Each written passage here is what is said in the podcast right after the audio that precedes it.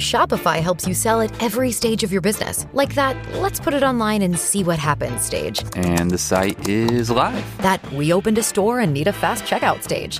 Thanks. You're all set. That count it up and ship it around the globe stage. This one's going to Thailand. And that, wait, did we just hit a million orders stage? Whatever your stage, businesses that grow grow with Shopify. Sign up for your $1 a month trial at Shopify.com slash listen.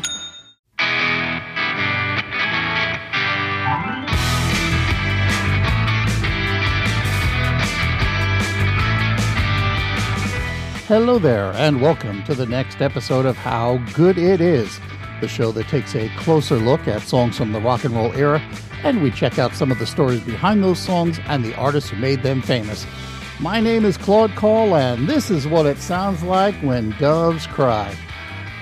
Remember to check out the website, howgooditis.com, and the Twitter and Instagram, and of course the Facebook page, which you can find over at facebook.com slash ow how good it is pod. Ooh, let me let me do a little plug here for a new friend of mine who, when I met him last month, requested that I cover this song. Uh, he calls himself Innkeeper Freddie because he's got a couple of bed and breakfast properties in the Washington D.C. area. And Freddie does interviews with some of the people who stay at his inns, which you can hear on his show called Guestbook. I'm still playing catch up with the show, but I can promise you that he talks with some very interesting people who are just passing through our nation's capital. You can find his show in your podcatcher software by searching for Guestbook, all one word, and I will also post a link to the show in general over at my website. Go check him out. You'll have a lot of fun.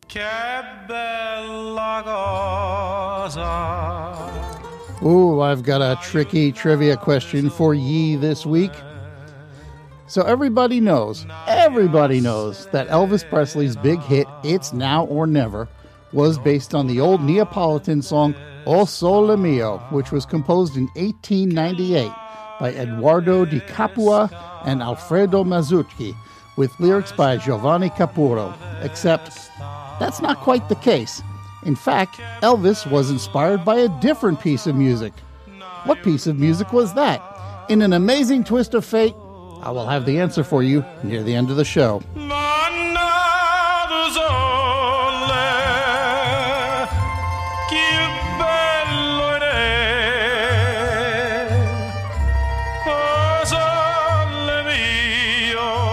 So, per Freddie's request, we are talking about the song Purple Rain this week. And I took some extra time on this one because, in doing the research, it became one of those situations where the more you look, the more there is to see. And incidentally, when you're looking for articles online about Prince, it's kind of astounding how many of them are titled Let's Go Crazy, followed by some subtitle. But it was also kind of tough to separate the story of the movie and the soundtrack album from the song itself. So there's going to be a little bit of bleed over here.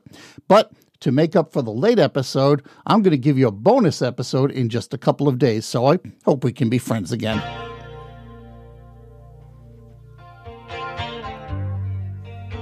Purple Rain, the song, was one of the last tracks written and recorded for the movie of the same name. Uh, director Albert Magnoli first heard it when Prince and the Revolution performed what they considered to be a rough version of it at the First Avenue Club in Minneapolis. He wanted to be used for a specific point in the movie because he hadn't found what he wanted for that scene among the materials that Prince had already sent to him. After the show, uh, Magnoli asked Prince about the song, and Prince told him, Well, it's not really done yet. When Magnoli told him why he was interested in the song, Prince then asked him if Purple Rain could also be the title of the movie.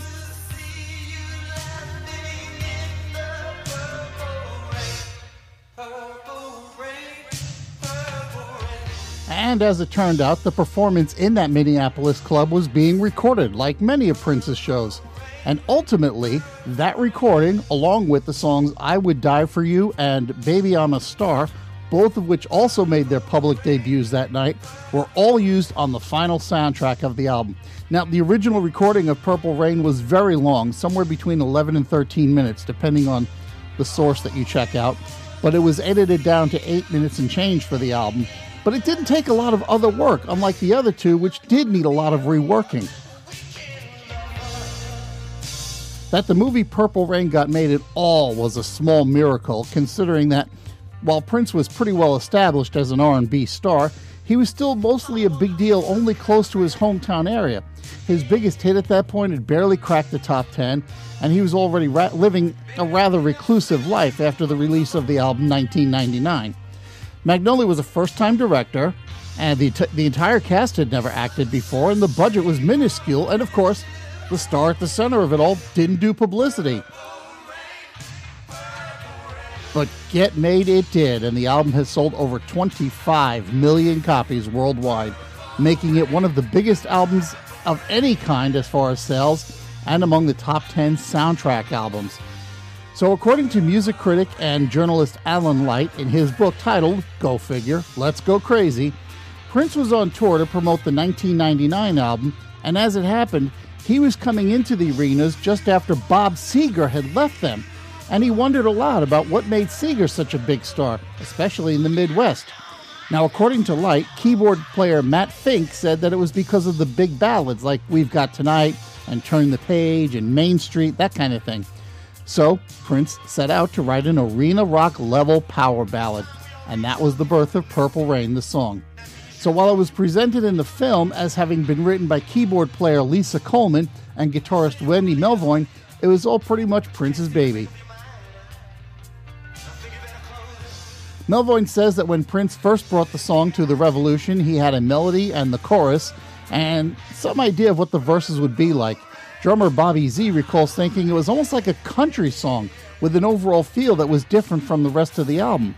But when Wendy came up with the opening chords, the song changed character, and then everybody started playing their parts. After about six hours, they had it mostly written and arranged. Now, for his part, Prince was a little bit worried that the song sounded too much like Journey's song Faithfully, even going so far as to call Journey keyboardist Jonathan Cain, who composed Faithfully, and playing Purple Rain over the phone to him.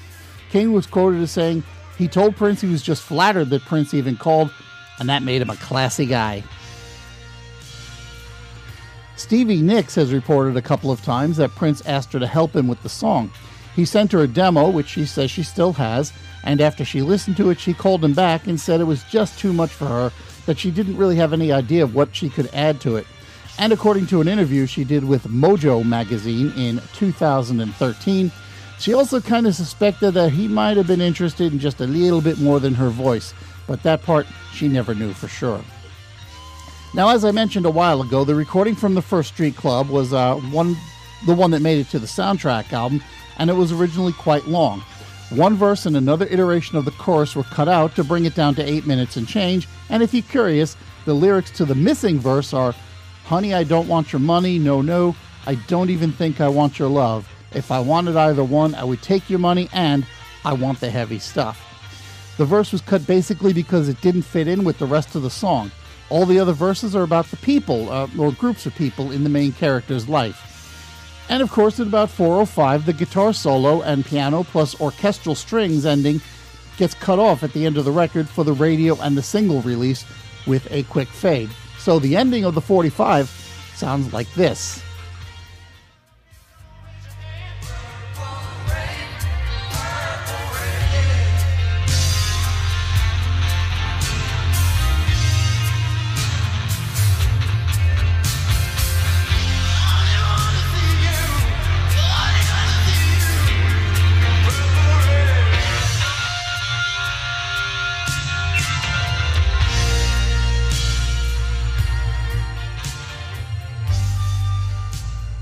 Yeah, and that's pretty much all there is, you know?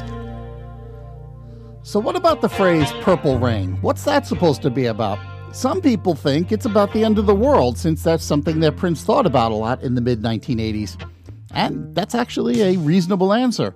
In 2012, New Music Express noted that Prince once explained the phrase by saying, quote, When there's blood in the sky, well, red and blue equals purple. Purple Rain pertains to the end of the world and being with the one you love and letting your faith slash God guide you through the purple rain.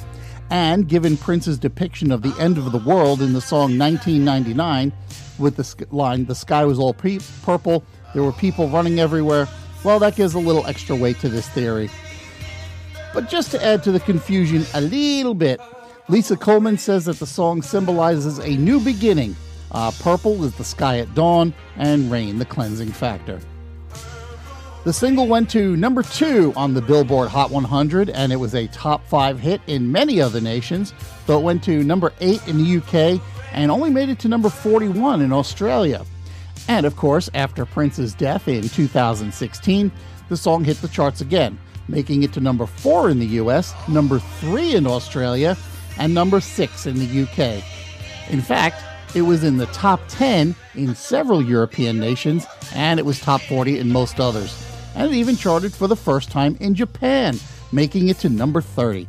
Most of the covers of the song have been live tributes rather than covers recorded for release. Certainly, one of the covers that's both pretty faithful and at the same time pretty weird is this one from the band Phish. This recording comes from a show they did in 1995 in Lincoln, Nebraska.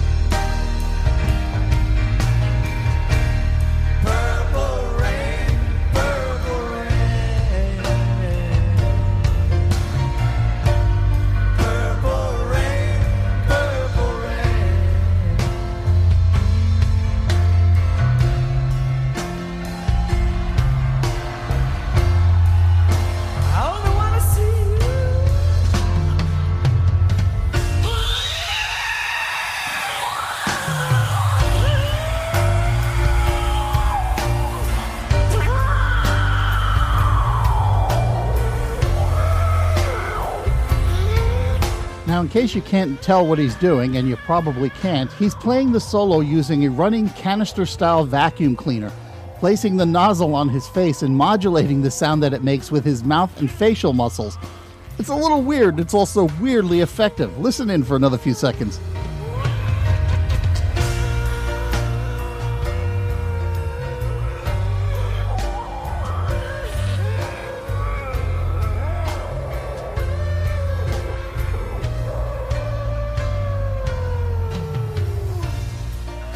Purple Rain became pretty much a concert staple for Prince, playing it at almost every show except during that period between 1992 and 1996 when he temporarily changed his name to that unpronounceable symbol in protest of his contract with Warner Brothers. But during that time, he didn't play any of his older material. And of course, there was that halftime performance at Super Bowl 41 in 2007, which many still say is one of the best halftime performances ever. It certainly didn't hurt that it was raining in Miami at the time, and that, combined with all the purple lighting, well, you can picture what that looked like, yes? And typically, when Prince played the song at his concerts, he used it as the show closer, which means that when he played Purple Rain at, at the end of his show at the Fox Theater in Atlanta, Georgia on April 14th, 2016, that was the last song he played for an audience because he died a week later. And now it's time to answer today's trivia question. Back on page two, I asked you what song Elvis Presley's hit It's Now or Never was based on, despite the fact that it sounds so much like O Sole Mio. As it happens, when Elvis was in the army and stationed in Germany, he heard this song.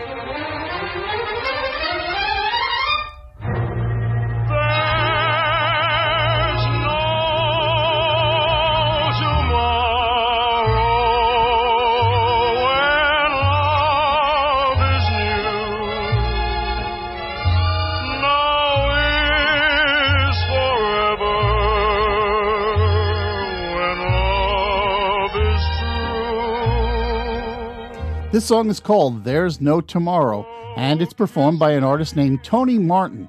It's from 1949, and this is what Elvis heard when he decided he wanted to do something similar. At some point, Freddie Bienstock, his music publisher, came to visit Elvis and heard the idea, so when Bienstock returned to New York, he called on Aaron Schroeder and Wally Gold to come up with a new set of lyrics, which the story goes they knocked out in about a half an hour.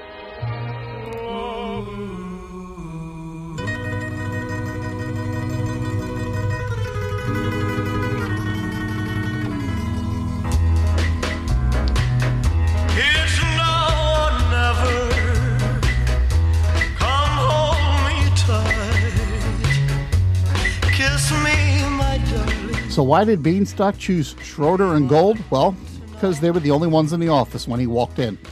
The song became a number one hit for Elvis, spending five weeks in the top slot in the US and eight in the UK in 1960, and another week at number one over there in the UK in 2005 when it was reissued.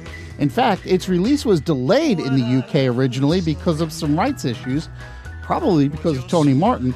So when it finally came out, it debuted on the UK singles chart in the number one position because there was so much anticipation for it. And at that time, debuting at number one in the UK was pretty rare. So yeah, I kind of cheated a little bit. Both of the songs are based on O Sole Mio.